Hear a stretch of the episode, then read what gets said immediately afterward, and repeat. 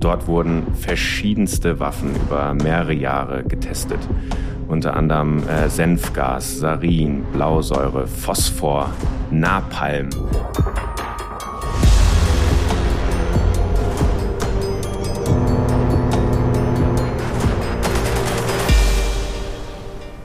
Hallo und willkommen zu einer neuen Folge Ocean Crime. Gegenüber von mir sitzt nicht Madeleine, oder wenn es Madeleine wäre, würde sie auf einmal ganz anders aussehen, sondern Benjamin. Hi Benjamin. Moin, liebe Maya. Hallo.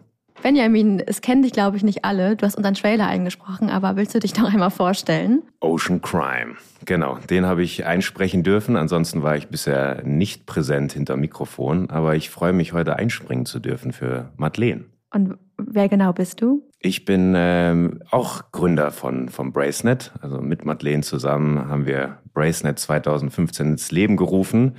Aber beim Thema Ocean Crime war ich bisher nur ja, vor der Kamera, hinter Mikrofon, äh, nicht präsent. Hinter den Kulissen. Das quasi. kann man sagen, jawohl. Und wir haben heute einen ganz besonderen Ocean Crime, der gerade die ganze YouTube-Welt beschäftigt. Und da ist Benjamin da, weil er das ganz nah mitverfolgt oder? Und zwar geht es um Seven vs. Wild, die aktuelle YouTube-Serie von Fritz Meinecke. Ja, ich schaue schon ein, zwei Folgen. Ähm, wenn ich die Möglichkeit habe, schaue ich mir das auf jeden Fall an. Seven vs. Wild ist eine Survival-Serie, die bei YouTube kommt und die gab es letztes Jahr schon mal. Da hat sie in Schweden gespielt und das Konzept der Serie ist, dass es eben sieben TeilnehmerInnen gibt, ähm, die für sieben Tage lang ähm, alleine überleben müssen und wirklich keinen Kontakt zur Außenwelt haben und äh, Gegenstände mitnehmen dürfen. Und bei der letzten Serie oder letztes Jahr durften alle sieben Gegenstände mitnehmen und dieses Jahr war das ein bisschen anders. Da wurde das vorher gewotet und teilweise haben Leute nur einen Gegenstand mitgenommen. Und wo spielt das denn dieses Jahr? Benjamin? Dieses Jahr sind sie in wärmeren Gefilden unterwegs, und zwar nicht im, im hohen Norden, sondern in Panama, auf einer tropischen Insel, wurden die sieben Kandidatinnen ausgesetzt. Und wie du gesagt hast, kämpfen sie dort sieben Tage. Im Grunde sind es sieben Nächte. Da kommen die Teilnehmenden teils selbst durcheinander und wissen nicht mehr, ist es jetzt noch eine Nacht mehr oder weniger. Aber genau, diesmal in wärmeren Gefilden äh, auf einer Insel in Panama. Die Isla San Jose. Und um die soll es auch heute gehen, vor allem, ähm, weil die auf jeden Fall Ocean Crime Potenzial hat. Für alle, die das jetzt noch nicht geguckt haben, weder letztes Jahr noch dieses Jahr, das ist trotzdem super spannend und vielleicht habt ihr danach Lust, das ähm, zu schauen. Also bleibt dran. Und vielleicht noch einmal was zu den Teilnehmenden, weil da sind auf jeden Fall bekannte Personen dabei, die ähm, würde ich noch einmal kurz aufzählen. Das sind dieses Jahr Fritz Meinecke, Otto Karasch, Knossi, Sascha Huber, Starlet Nova und Sabrina Kamlott und eine Person, die vielleicht erst jetzt bekannt geworden ist, Joris, der nämlich eine sogenannte Wildcard gewonnen hat und als Fan quasi mit durfte. Also, da ist einiges im Argen auf dieser Insel und wir fangen mit ähm, dem Crime der Chemiewaffen, also das vergiftete Paradies. Damit fangen wir an.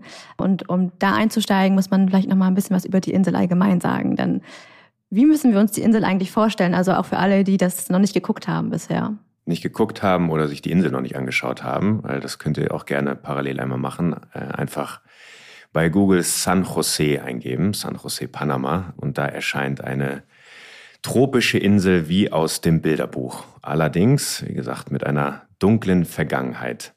Kurz nochmal zu der Insel, die ist 44 äh, Quadratkilometer groß, also einige hundert Fußballfelder.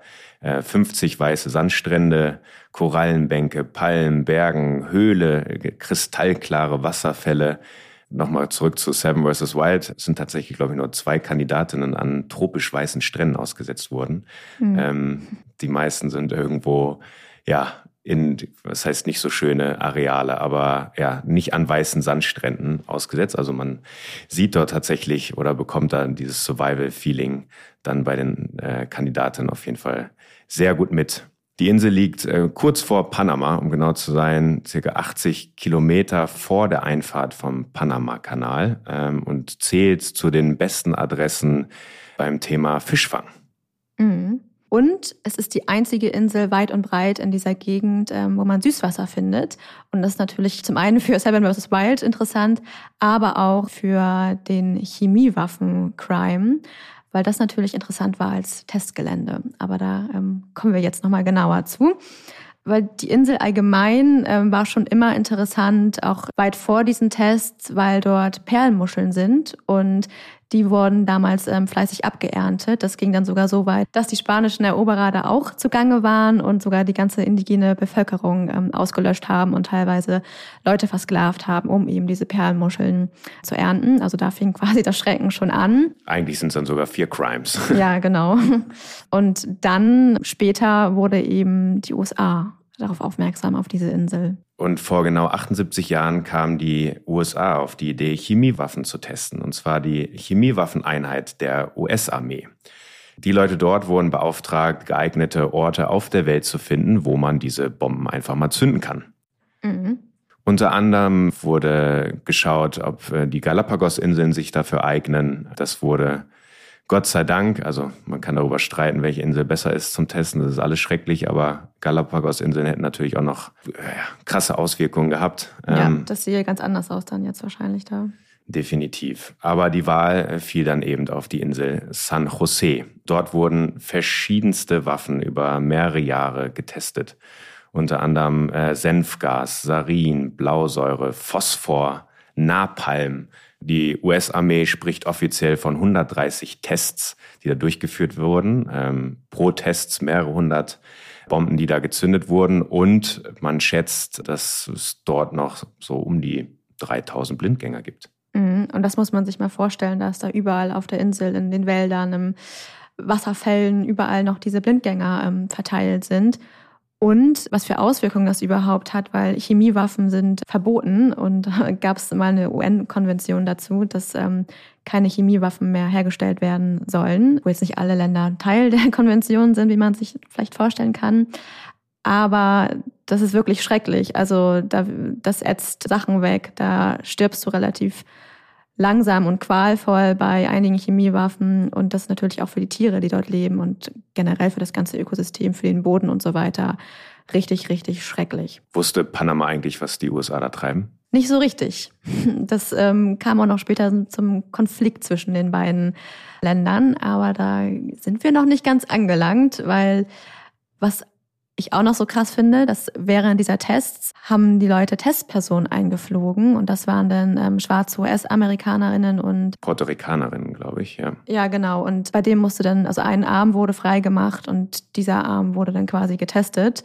Und ich glaube, das war so der Punkt, wo dann wirklich auch der Aufschrei in der Öffentlichkeit ähm, größer wurde und es massig Proteste gab und deswegen sind diese Tests dann auch irgendwann eingestampft worden. Gott sei Dank. Und wenn man sich äh, nochmal ein paar Zahlen vergegenwärtigen möchte, wir haben herausgefunden, dass diese Insel dann von den USA gepachtet wurde für eine gewisse Zeit. Ich glaube, insgesamt waren es drei Jahre, wo die Regierung 15.000 Dollar bezahlt hat, um diese Tests durchzuführen was anscheinend nicht offiziell bei der Regierung von Panama ja, hinterlegt wurde, was dort passiert. Und haben ebenfalls gesehen, 2016 wurde die Insel auch angeboten für ein bisschen anderen Preis. Nicht mehr 15.000 US-Dollar, sondern man konnte die Insel kaufen oder kann sie wahrscheinlich auch aktuell noch kaufen für 325 Millionen US-Dollar und ist damit wohl die teuerste Insel, die es zu erwerben gibt. Allerdings mit, ja, drei großen Crimes, auf die wir jetzt noch genauer eingehen.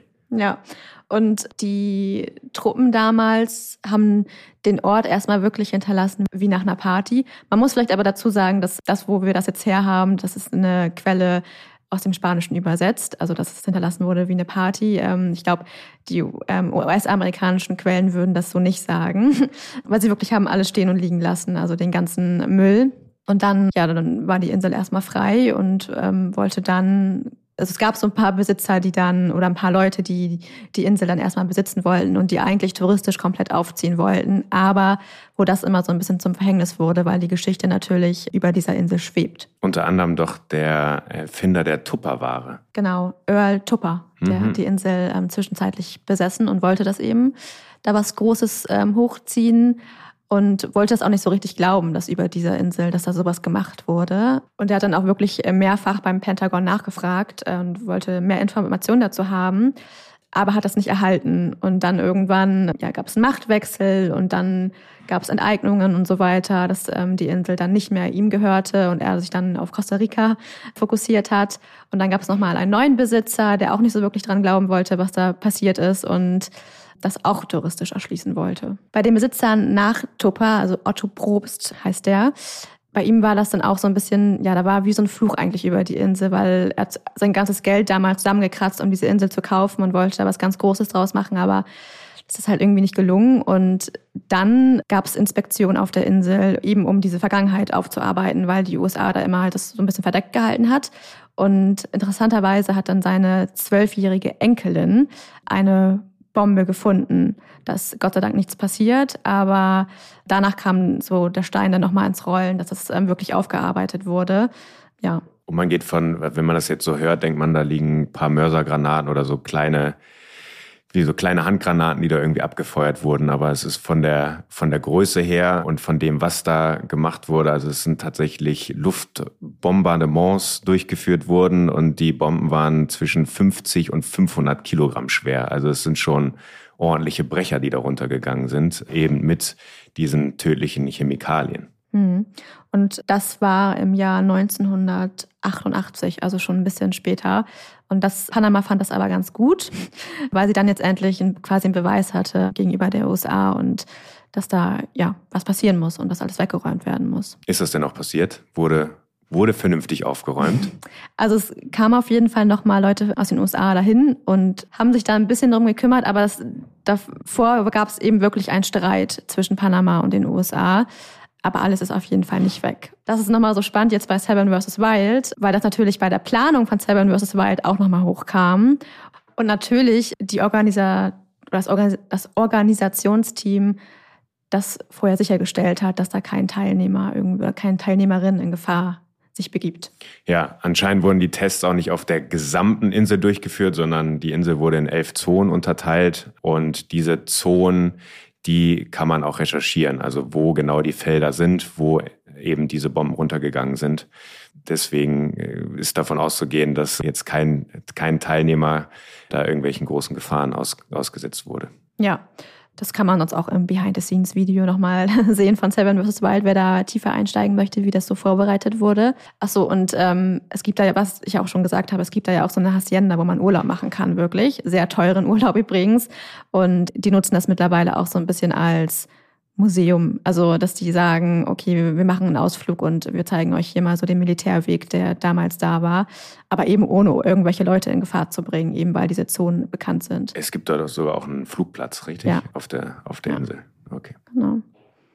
Aber trotzdem, also diese Bomben sind eben noch da oder die Gefahrenzonen. Und ich frage mich halt, was passiert, wenn das irgendwie mal hochgeht und ein Tier dagegen kommt. Das, das zum einen und einfach, also diese Blindgänger, eine Gefahr immer noch heute, aber was, was ich einfach schrecklich finde, ist, dass man sich wirklich, ähm, das hatten, hattet ihr auch in den Folgen davor, dass wirklich solche traumhaften, tropischen, paradiesischen Inseln echt dafür genutzt wurden, solche Tests durchzuführen und einfach diese, diese Schönheit und diese Tier- und Pflanzenwelt gnadenlos zu zerstören. Mhm.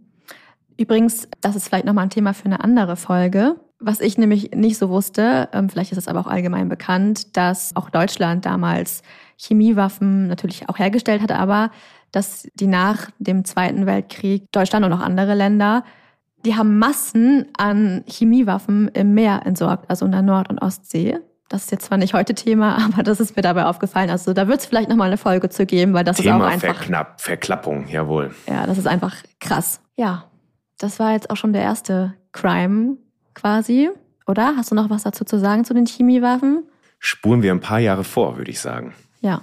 Der zweite Crime, und das ist auch der Aufhänger, warum wir überhaupt hier zusammensitzen, weil uns das so richtig doll schockiert hat, obwohl wir uns so viel mit Meeresmüll, Geisternetzen beschäftigen, war das wirklich, nachdem ich die erste Folge gesehen habe, dachte ich mir, boah, krass. Und das Einfach haben auch die, die ganzen Kommentare wieder gespiegelt von ja. denen, die die Serie schauen, ne? dass wirklich dieses Müllproblem so gravierend war. Also nicht nur die Teilnehmenden vor Ort, die dann ausgesetzt wurden und gedacht haben, was zum Henker ist hier? Ist die Insel nicht völlig bewohnt, weil hier so viel Plastik und Müll rumliegt, sondern auch wirklich, wenn man sich die Kommentare anschaut von denen, die die Serie schauen, ist das wirklich äh, bezeichnend. Hm. Ja, also man muss sich wirklich vorstellen, die werden da an verschiedenen Buchten ausgesetzt und dann kommen die da hin und es liegt alles voll von Bällen, Flipflops, Flaschen, Fischernetzen en masse. Also ist wirklich richtig heftig. Das ist nicht so, dass man da mal vielleicht eine kleine Plastikflasche liegt, sondern das sind wirklich teilweise Berge, die da liegen. Das ist abartig. Und das muss man dem Orga-Team von Seven vs. Wild auch zugute halten, dass man nicht versucht hat, diese Insel zu beschönigen oder die Spots rausgesucht hat, wo weniger Müll liegt, sondern wirklich das auch zeigen wollte. Ich glaube, so ein Cleanup wäre aber auch nicht so einfach möglich gewesen. Da hätte man ein Jahr Vorlauf gebraucht, um wirklich allen Müll, der dort äh, zu finden ist, irgendwie zu, zu säubern. Ja, definitiv. Ich habe ja noch so ein bisschen, also wir sind jetzt ähm, Stand ähm, Folge 11 für alle, die es ähm, gucken und die vielleicht später reinhören. Ich habe die Hoffnung, dass es noch so eine Challenge gibt, dass die Teilnehmenden aufräumen müssen, weil es gibt immer so Challenges, die die am Tag erledigen müssen. Hoffentlich passiert das oder dass da sonst nochmal anderweitig ähm, was passiert.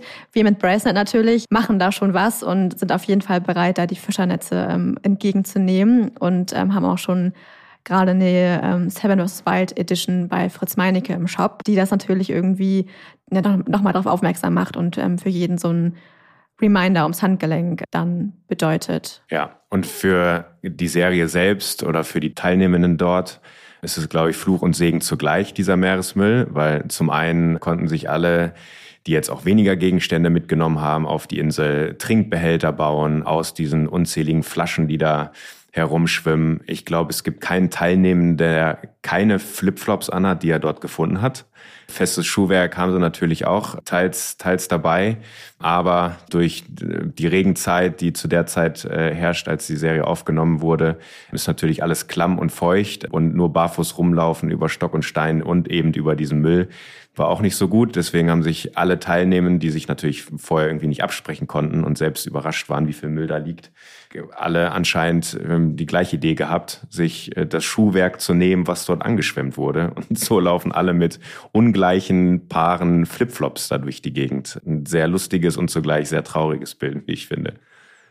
Und was ja auch alle machen, dass sie die Fischernetze, die sie da finden, eben auch ähm, upcyclen und gar nicht so schlecht. Also vor allem Fritz Meinecke hat sich da ein richtig krasses Bett gebaut oder eigentlich auch der Joris. Also könnten wir alle sofort hier bei Bracenet einstellen, weil die das so gut machen. Und ich glaube, da müssen wir nochmal zu sprechen, warum sind denn da so viele Fischernetze vor allem? Also das ist ja der, der Crime, der Geisternetze, der da letztendlich für alle sichtbar präsentiert wird. Ja, Nochmal ganz kurz zu, den, äh, zu dem, was äh, daraus gebaut wurde von den, von den Survivern. Wie du gerade gesagt hast, Fritz Meinecke mit seinem wirklich gut konstruierten Bett. Äh, vorher hat er eine Hängematte probiert, daraus zu fertigen, die wir auch schon gefertigt haben. also die können wir, können wir ebenfalls ausliefern. Hängematten aus Fischernetzen. Joris genauso, auch ein Bett gebaut aus Fischernetzen. Und ich glaube, jeder, der kein Paracord irgendwie mitgenommen hat, hat diese Ropes genommen, um daraus irgendwas zu bauen. Sei es für ihre Aufgaben, die sie täglich bekommen, aber auch für, für den Shelterbau, wie es heißt. Also diese, ja, Übernachtungsmöglichkeiten. Dort wird überall das, die, die Seile der Fischernetze genutzt.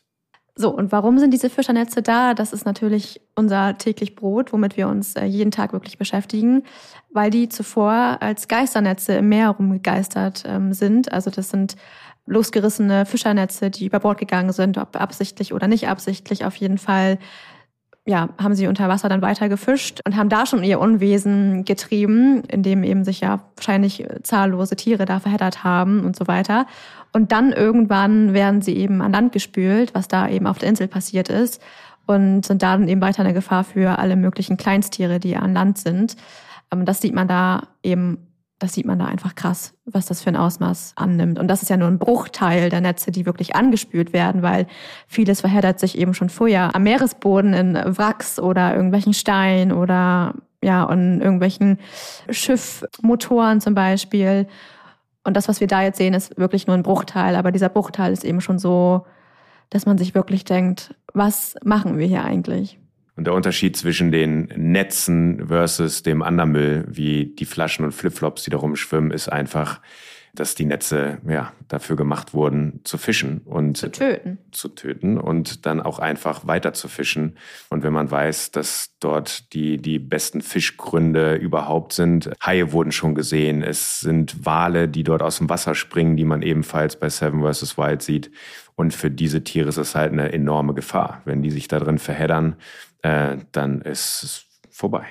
Mhm. Ja, und ich fand ganz emotional wurde das, ich glaube bei der vorletzten Folge war es, äh, von Otto Bulletproof. Das ist so neben Fritz der, der Survival-König auf der Insel überhaupt oder generell im Leben, Soldat seines Zeichens, sagt er, hat mit 14 schon Angelschein und Jagdschein gemacht, hat sich da das beste Shelter irgendwie gebaut, beziehungsweise äh, kommt da wohl diese sieben Tage locker flockig durch mit einem Gegenstand. Ich glaube, der hat nur eine Machete mitgenommen. Und die Serie ist aktuell, glaube ich, an Tag fünf und er hat noch nichts gegessen, sei es irgendwelche Kokosnüsse oder Fisch gefangen, was er auch hätte locker wohl tun können. Und er hatte dann in der letzten Folge dann eben erzählt, warum er bisher ja keine Nahrung von der Insel zu sich nehmen wollte, weil ihn eben dieser Müll so krass geflasht hat, dass mhm. er gesagt hat, was tun wir Menschen bitte einem solchen Paradies an? Dieser ganze Müll, der dort rumschwimmt, den er täglich dort vor Augen hat oder teils dann auch nutzt, um sich äh, irgendwas zu bauen, sagt, er hat ihn so geschockt, dass, dass er noch nicht mal eine Kokosnuss pflücken konnte. Ja, also so eine richtige Ehrfurcht hat er dann gegenüber der Natur entwickelt, ja. was sehr spannend ist zu beobachten und ein sehr emotionaler Moment war auf jeden Fall in der, in der Folge. Mhm. Ja, und ich glaube, das hilft äh, jetzt nicht nur eine Person oder nachhaltig zu verändern und weiterhin darüber nachzudenken, sondern dadurch, dass diese Serie eine solche enorme Reichweite hat, macht es, glaube ich, bei vielen da oben auch nochmal ordentlich Klick. Ja, also die Serie wird wirklich millionenfach ähm, geklickt, deswegen sprechen wir eben auch dazu. Und das wiederum auch so schlimm es ist, aber vielleicht ähm, auch dann wieder ganz gut, dass sowas jetzt an die Öffentlichkeit kommt, ähm, komplett unbeschönigt und die Leute da wirklich mal merken, dass das eben real ist und wir das alles nicht, nicht zum Spaß machen mit Bracelet oder auch ähm, generell. Ja. Und dann haben wir noch, noch ein Crime und genau. da ist eigentlich auch Otto der Ausschlaggebende, um bei dem Kandidaten zu bleiben. In einer der, der ersten Folgen war es, glaube ich, mhm. ähm, hat er am Strand beziehungsweise Strandzugang zum, zum Süßwasserfluss, äh, der dort auf die oder von der Insel ins, ins Meer fließt, ähm, ganz viele Haikadaver gefunden. Mhm, ähm, so zermatschte Haikadaver kann man, glaube ich, sagen. Also nicht mehr ganze Haikörper, sondern es war, sah schon ziemlich grausam aus. Ja, es waren eher noch die, die Haiköpfe und zwar von juvenile Tieren, also von Kleintieren, Babyhaie, um es genauer zu sagen, verschiedene Arten waren da zu sehen. Unser Freund Robert Mark Lehmann hat dazu auch schon ein Reaction-Video gemacht und das ist wohl eben das besonders perfide, wenn eben solche Kleintiere, Babys, die sich noch nicht weiter vermehrt haben, einfach abgeschlachtet werden und zwar eben für die Flossen. Mhm. Sharkfinning nennt man das auch, weil eben die Flossen wirklich das sind, was, ähm, was so beliebt ist und was vor allem im asiatischen Raum eben gerne benutzt wird oder konsumiert wird. Und dann, das wird wirklich bei lebendigem Leib, wird das abgeschnitten und dann kommt der Rest des ähm, Haikörpers eben wieder ins Meer. Ja, zu diesem Thema sprechen wir aber nochmal gesondert mit einer richtigen Expertin, die euch da ein bisschen mehr mitnimmt. Aber das fand ich auch krass, dass man das da nochmal gesehen hat. So wirklich, ja, it's real. Das passiert wirklich.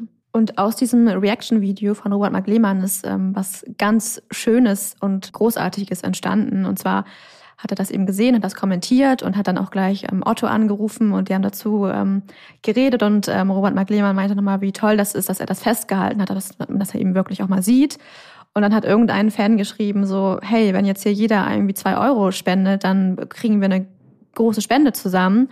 Und anderthalb Stunden später waren die dann bei 100.000 Euro Spenden. Wahnsinn. Ähm, ja, dass der jetzt, also die Spenden sollen jetzt halt in den Heilschutz ähm, gesteckt werden. Und ich finde, das ist nochmal so ein Beispiel dafür, dass ähm, auch ein kleiner Beitrag wirklich zu was ganz Großem werden kann. Und auch wenn wir hier am Ende immer unser Call to Action haben und auch für Spenden aufrufen, auch zwei Euro können am Ende zu was ganz Großem führen. Also es muss nicht immer der große Beitrag sein, sondern wirklich die kleinen, kleinen Dinge zählen. Das ist vollkommen richtig.